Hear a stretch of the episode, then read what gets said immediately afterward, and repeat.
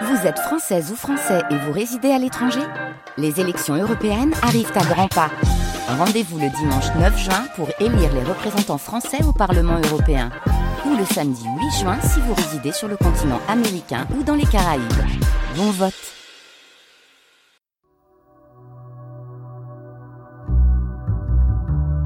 Des histoires de bateaux hors du commun, de grands navigateurs oubliés, de fabuleuses aventures maritimes, des récits insolites. Je vous propose d'embarquer avec moi pour prendre le large. On largue les amarres. Histoire salée, le podcast mer de France Bleu Brésil. Frédéric Quignou, capitaine de pêche. C'est qu'un marin, il sait qu'il est petit. Mousse a 16 ans, lieutenant de pêche à 19. Il décroche son brevet de capitaine à 23 ans et devient deux ans plus tard le plus jeune capitaine de pêche français à l'époque. Depuis 15 ans, il est à la barre du plus grand et du plus vieux chalutier usine de France, basé à Saint-Malo, le Joseph Roty II. Un monstre d'acier de 90 mètres de long avec une cinquantaine d'hommes à bord qui partent à la recherche d'un petit poisson qui finira sous forme de bâtonnet dans votre assiette, le surimi, un produit exploité depuis des siècles par les Japonais. Je me suis rendu chez lui pour en savoir plus sur ces campagnes de pêche où le capitaine et son équipage doivent parfois faire face à une mer déchaînée. Nous sommes à l'Esconil, dans le sud Finistère. Nous arrivons chez Frédéric Quignou. Il y a une petite allée pavée et une porte en bois. Forcément, on l'a prévenu, donc on va aller frapper et puis aller le rencontrer et discuter de son métier. Bonjour, Bonjour Frédéric. rentrez. Merci Bienvenue à de bord. nous accueillir. Un petit café? À volontiers. Allez, on est parti.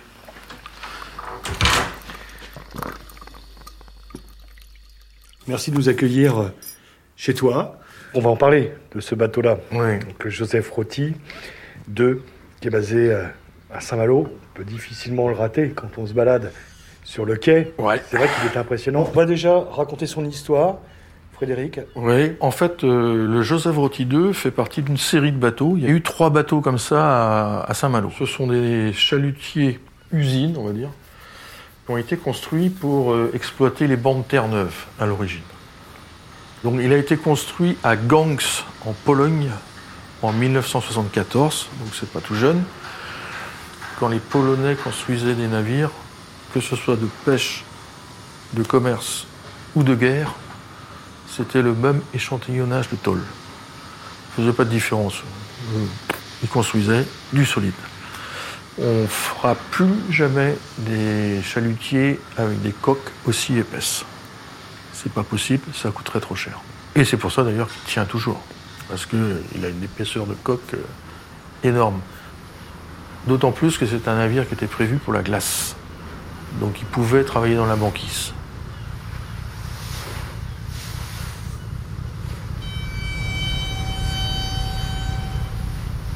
On va partir en mer maintenant. Donc il y a cette campagne de pêche qui dure, on va dire, un mois et demi, deux mois. Euh, moi j'aimerais qu'on évoque quand même, parce que ça fait partie aussi du métier de marin, quand on est sur un bateau de ce type, le départ, parce que on laisse aussi derrière soi sa famille, ses amis. Alors, euh, oui. Ça, c'est le gros problème. Personne euh, ne réagit pareil. Tout le monde est différent. Il y a des, gens qui sont contents de partir, d'autres qui sont tristes. Euh, c'est sûr que pour les gens, on va dire mariés, euh, on est quand même dans un espèce de régime euh, matriarcal où la femme a énormément d'importance. Parce que c'est elle qui va tout gérer au quotidien. Et ça, c'est pas une mince affaire.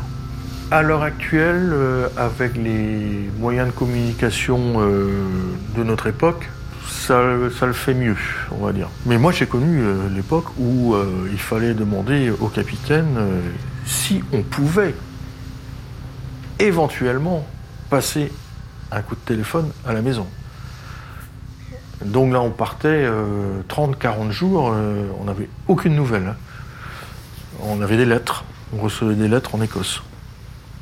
C'était comme ça. Mais c'est vrai que pour les femmes, c'est très dur. S'il se passe quelque chose à la maison, alors ce qu'il faut savoir, c'est qu'un marin n'aime pas qu'on lui téléphone en mer. Parce qu'en général, un coup de téléphone, ça peut être un, souci, un souci potentiel. Lui, va appeler. Et en général, ça marche toujours dans ce sens-là. C'est le marin qui appelle, jamais l'inverse, ou rarement l'inverse. Parce qu'en général, c'est mauvais signe. Donc, euh, c'est le rôle du capitaine, après, de gérer euh, cette situation à bord, qui peut quelquefois être délicate.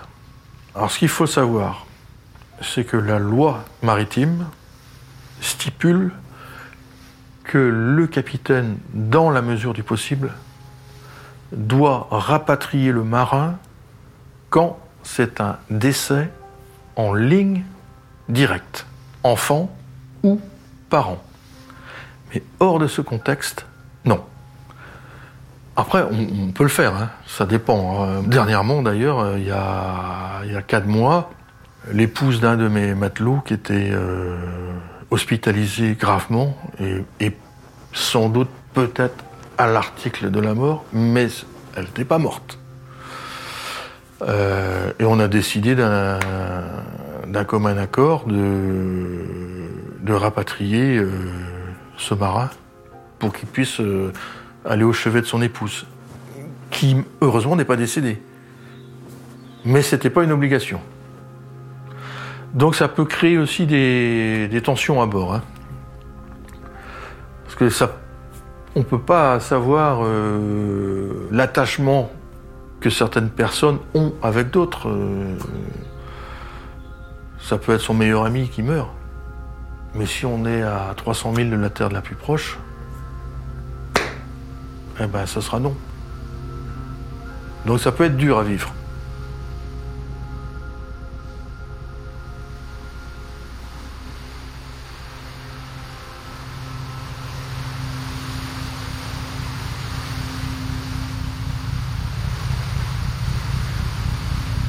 La zone de pêche, on est sur l'Atlantique Nord. hein. À peu près, il n'y a pas de route. C'est euh, suivant ses compétences, ses idées, euh, voilà, son expérience. Et puis évidemment, on a aussi diverses informations avec d'autres navires. On arrive toujours à glaner un peu d'informations. Euh, c'est vraiment le poisson qui va diriger le bateau. Il n'y a pas de route préétablie. On connaît quand même certaines zones de pêche. Voilà, on sait dans- à peu près dans quel secteur on va aller. Et puis on est aidé aussi avec, on l'évoquait, des outils comme des sonars. Voilà, on a sonar, son, sondeur. Alors, il faut savoir que depuis euh, l'avènement de l'informatique, euh, tout ça, ça a fait un bond en avant euh, incroyable. Moi, j'ai eu la chance ou le malheur de connaître les anciens appareils. Très précis. hein. On travaillait avec un appareil qui, s'appelait le DK. Et pour la petite histoire, euh, le DK, il avait été inventé pour le débarquement de Normandie en 44. Donc, euh, on n'était pas sur de la précision extrême. On a travaillé longtemps avec cet appareil. hein. Tout a changé, tout a basculé quand on a eu le GPS. Où là, on a pu avoir des positions très fiables. Et on a pu euh, cartographier euh, vraiment les fonds marins euh, précisément. Et ça, ça a été vraiment un plus. Il y a les outils, mais il y a aussi l'expérience. Il y avait l'expérience, ouais. Alors l'expérience, c'était... euh, bah, faut être curieux, en fait. Quand, quand on est jeune, il faut être curieux. Il faut pas hésiter à poser des questions aux anciens. Il faut pas... Et pourquoi vous faites comme ça? Et pourquoi on n'est pas allé là?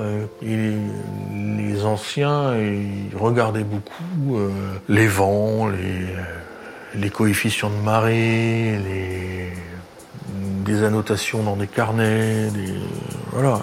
Moi, j'ai gardé longtemps un peu ce système-là.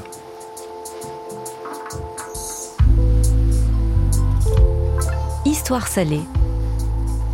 Après cinq jours de navigation pour se rendre sur zone, Frédéric Quignou part donc à la recherche du merlan bleu, un petit poisson qui finira sous forme de bâton de surimi.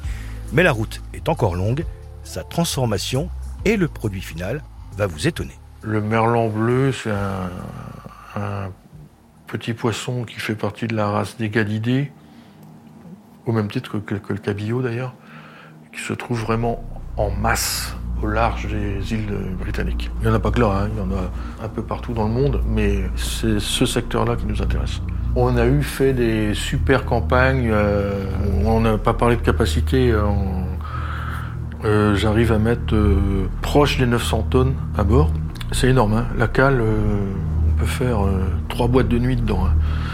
Actuellement, c'est un chalut pélagique en fait, euh, un chalut pour les néophytes, euh, on va représenter ça euh, comme un, entonnoir en fait, un entonnoir qu'on tirerait derrière nous et qui capture le poisson.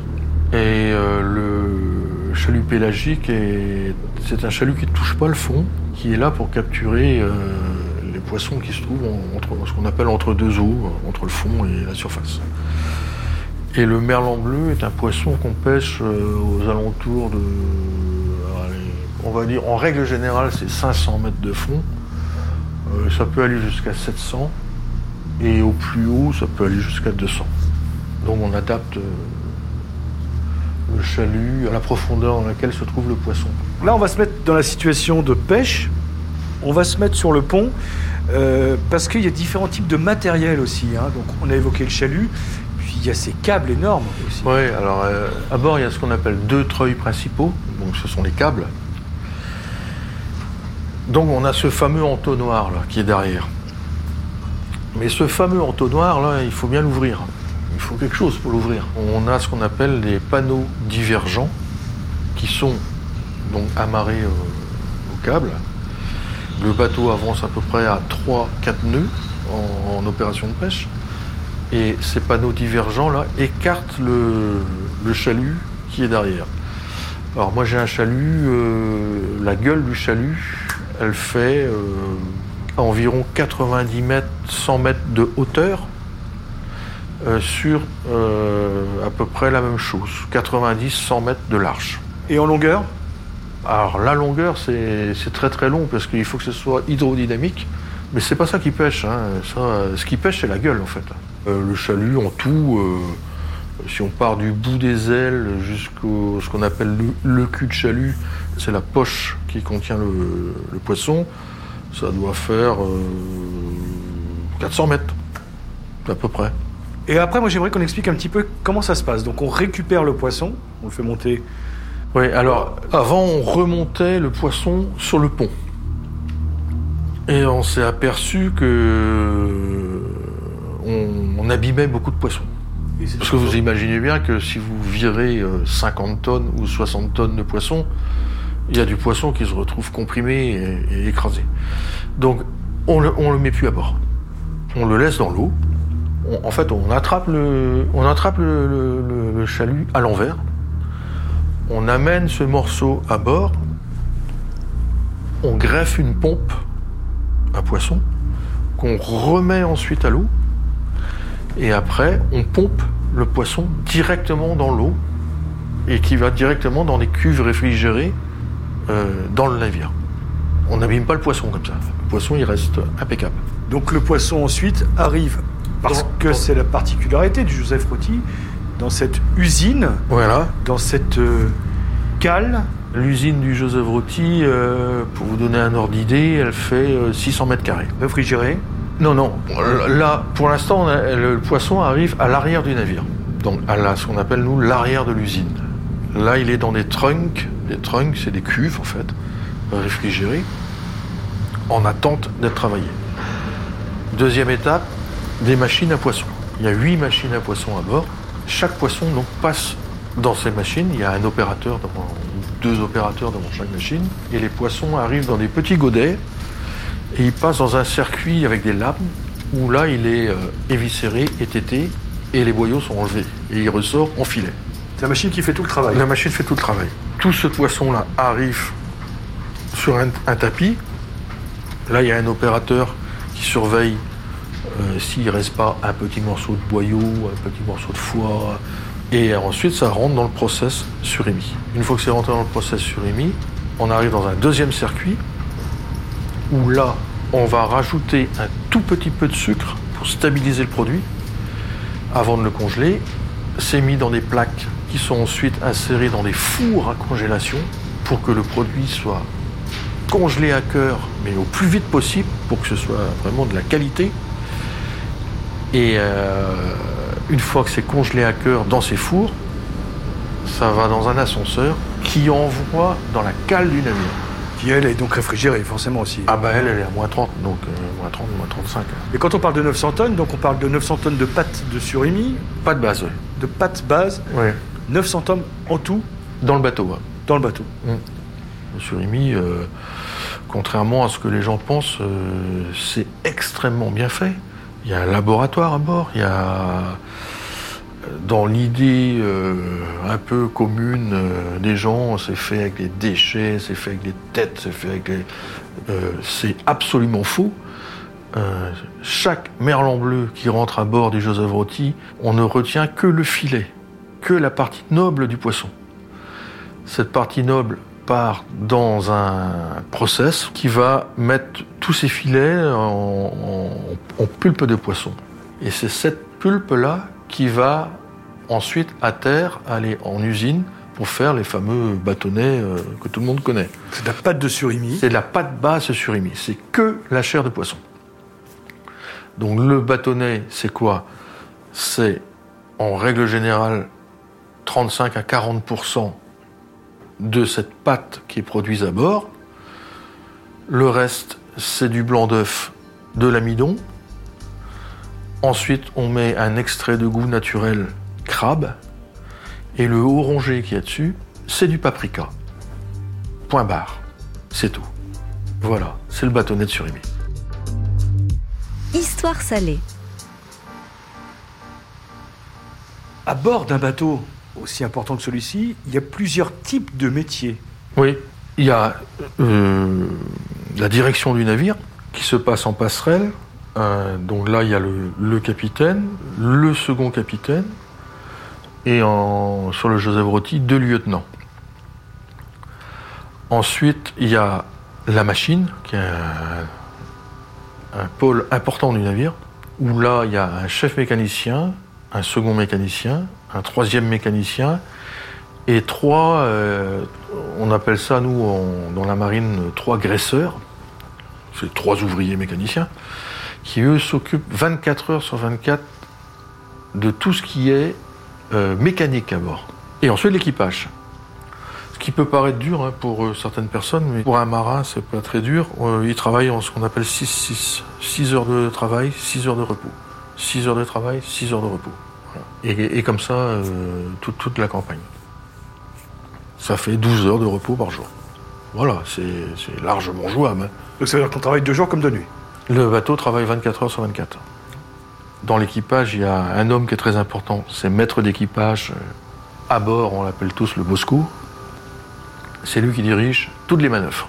Et c'est lui qui est en relation directe avec le capitaine. Donc on va- là, on a les trois pôles. Mais il y a un des hommes les plus importants à bord, C'est le cuisinier. c'est le cuisinier. J'en étais sûr. Donc en règle générale, les cuisiniers euh, à bord des navires de pêche, euh, ils ont cette faculté à s'adapter à leur environnement. Et euh, ils arrivent toujours à contenter tout le monde. Il y a un gars qui va arriver, ah c'est du poisson, j'aime pas le poisson, bouge pas. Tu veux un petit steak? Clac, un steak. Donc voilà, c'est toute l'ambiance du bord. Elle sort de la cuisine. C'est marrant, c'est la question que j'avais posée. Est-ce qu'on mange du poisson à bord? Oui, bien sûr. hein, ouais.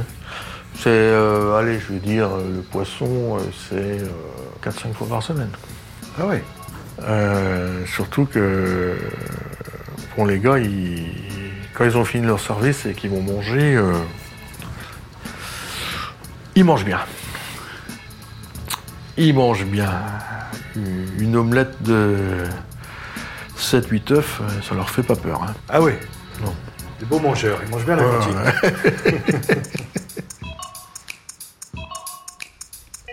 Quand on est au commandement d'un bateau comme le Joseph Roti, alors oui, certes, il y a les conditions météo, il y a, il y a le travail, mais je pense que le plus important, c'est comme un directeur de course pour une course au large, c'est la sécurité des hommes d'équipage. Et là aussi, on peut être confronté, alors on l'a évoqué, à des, à des accidents euh, à bord Oui, accident, euh, ça c'est jamais euh, plaisant.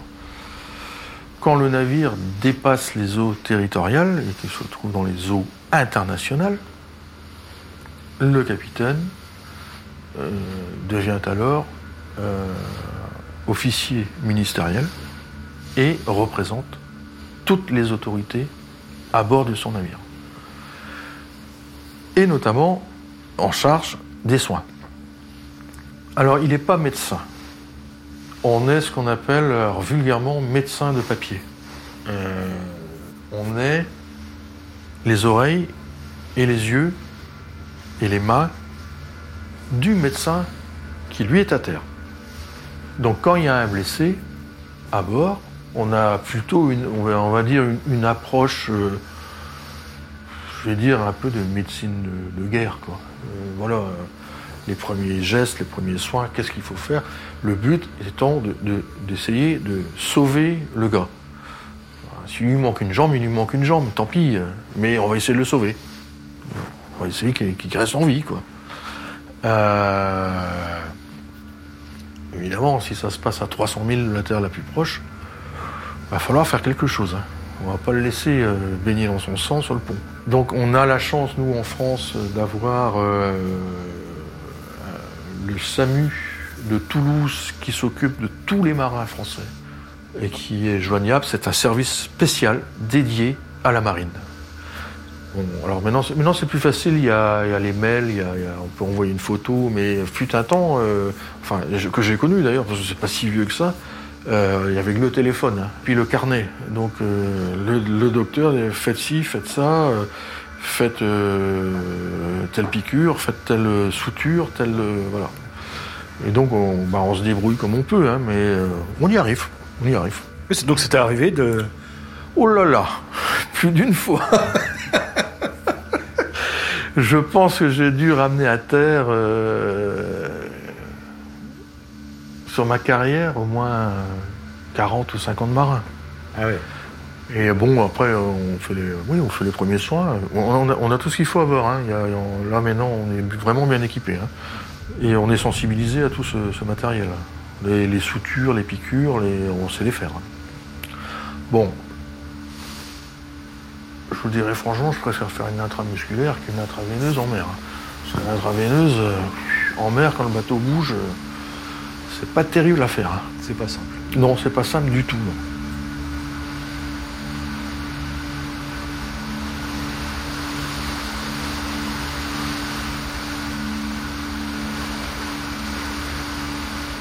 Le plus dur pour tous ces marins, c'est d'affronter les tempêtes ou les ouragans, un moment où on ne peut plus pêcher, où il faut attendre que les éléments se calment et qui retarde le retour à terre. Frédéric Quignou, ce genre de situation, il connaît. Pour être franc, alors ça c'est un peu l'image d'épinal euh, qu'ont les gens. Les terriens. C'est pas péjoratif. Hein. C'est une réflexion que j'ai souvent. Oh qu'est-ce que ça doit être beau quand c'est la, mer est en furie, tempête, le vent. Euh. Oui, c'est beau. Mais non, euh, je préfère quand il fait beau. Surtout quand on est sur un bateau, comme ça, plein milieu. Parce que euh, la différence entre un terrien et, un marin, c'est qu'un marin, il sait qu'il est petit. Le marin, il sait qu'il est petit. Il a beau être sur un bateau de 90 mètres, il est quand même petit. Alors, je dirais que c'est pas une peur, c'est une méfiance. Il faut se méfier. Un événement en mer, ça peut vite prendre des proportions catastrophiques.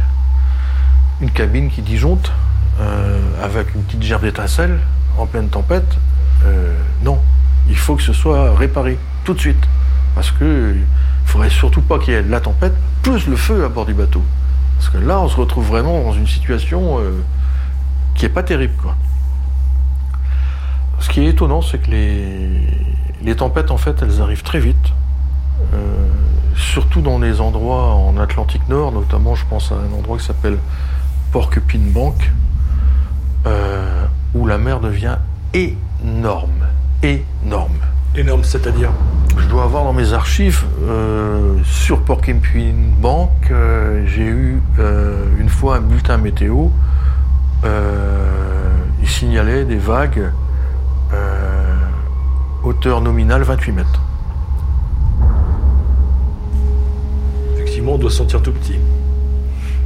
Bah, 28 mètres, euh, vous imaginez euh, une barre d'immeuble qui vous arrive sur la figure. Alors comment on fait Comment on navigue justement dans ces conditions météo-là? Alors, euh, la- l'allure euh, la plus confortable pour, euh, pour un gros navire euh, de pêche, c'est ce qu'on appelle la cape, se mettre à la cape. Pour le cas du Joseph Rotti, c'est euh, l'étrave directement droit dans la vague. Et on, essaye de s'y tenir.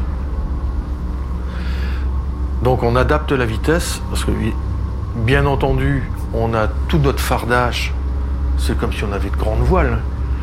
Donc vous imaginez bien que s'il y a des vents de 60, 70 nœuds, voire 80 nœuds, euh, la prise au vent est telle que il faut que j'augmente l'allure de la machine pour pouvoir rien que contrer le vent, plus la mer.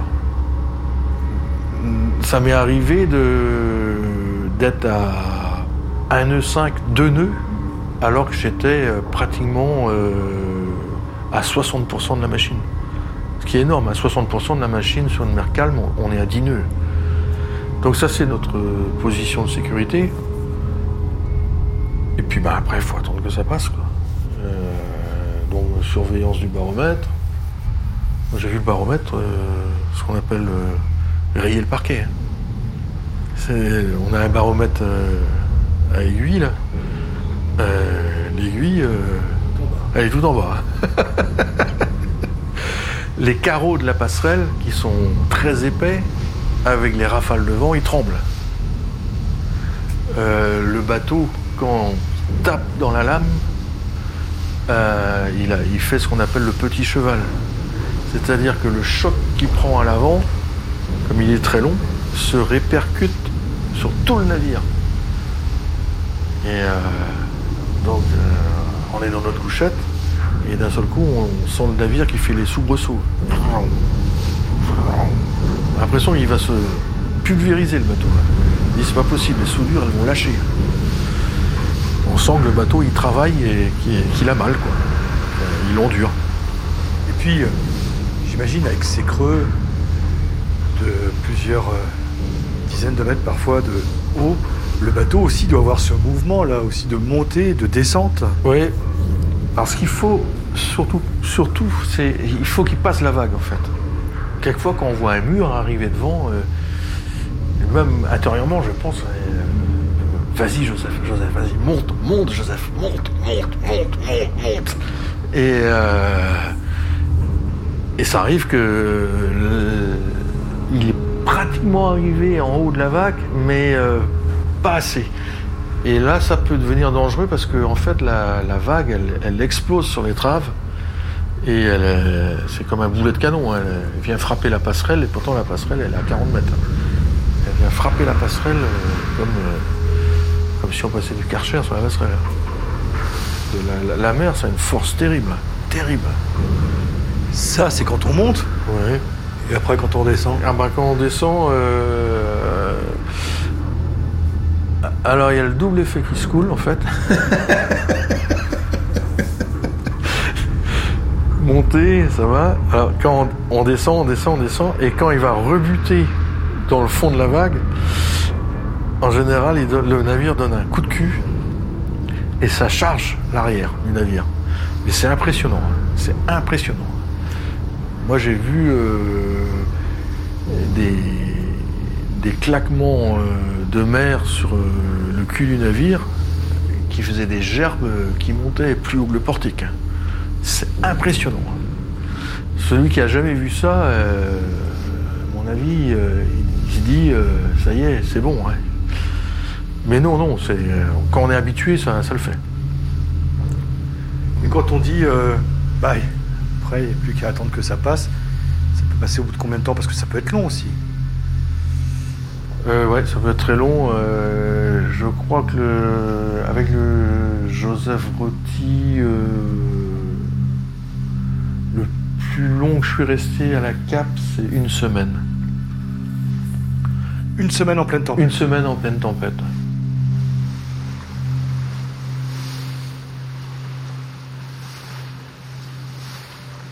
Fin de campagne, retour au port, un moment particulier pour ces hommes qui ont vécu à huis clos pendant plusieurs semaines et qui attendent de savoir quand ils vont pouvoir retrouver leur famille et leurs amis. On a parlé du, départ, où il y a des gens plus ou moins tristes, des gens plus ou moins joyeux de partir, des gens pour lesquels ça, on trouve ça normal, c'est leur métier après tout. hein. Et euh, dans le déroulement de la campagne, euh, il y a quelque chose aussi euh, auquel le, capitaine doit faire attention.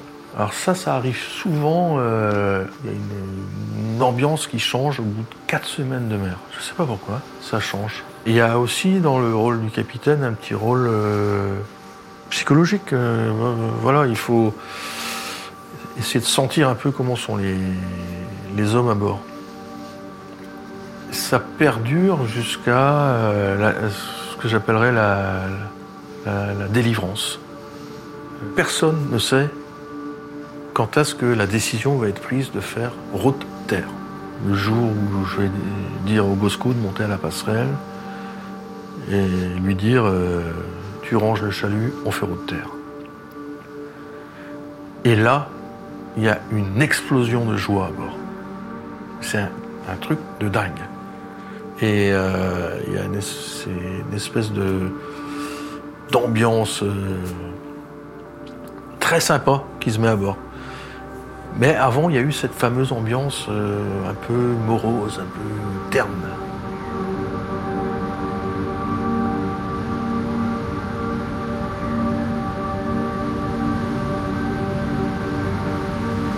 Nous arrivons donc au terme de cet épisode. Frédéric Quignou, on va planter le décor. Ouais, alors on est euh, pas loin du rocher du Goudoul, euh, à 300 mètres de ma maison. Su- Super coin, euh, voilà, c'est la mer, les rochers, la... c'est mon pays. Quel rapport tu entretiens, toi, avec la mer? Avec la mer, euh, je dirais euh, un respect profond, ce qu'elle m'a permis euh, de faire une belle carrière. Elle m'a nourri, elle a nourri beaucoup de monde. Voilà, je la respecte énormément. Il y a une chose qui est sûre, je pense, Frédéric, c'est que ce son-là, tu t'en éloigneras jamais. Très loin, en tout cas. Non, non, non, non. Il me faut la mer à proximité.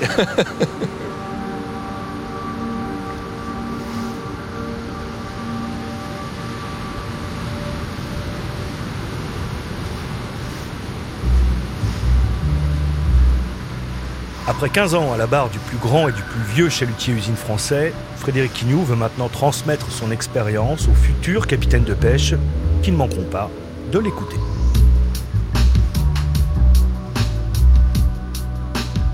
Histoire salée, le podcast mère de France Bleu Brésil.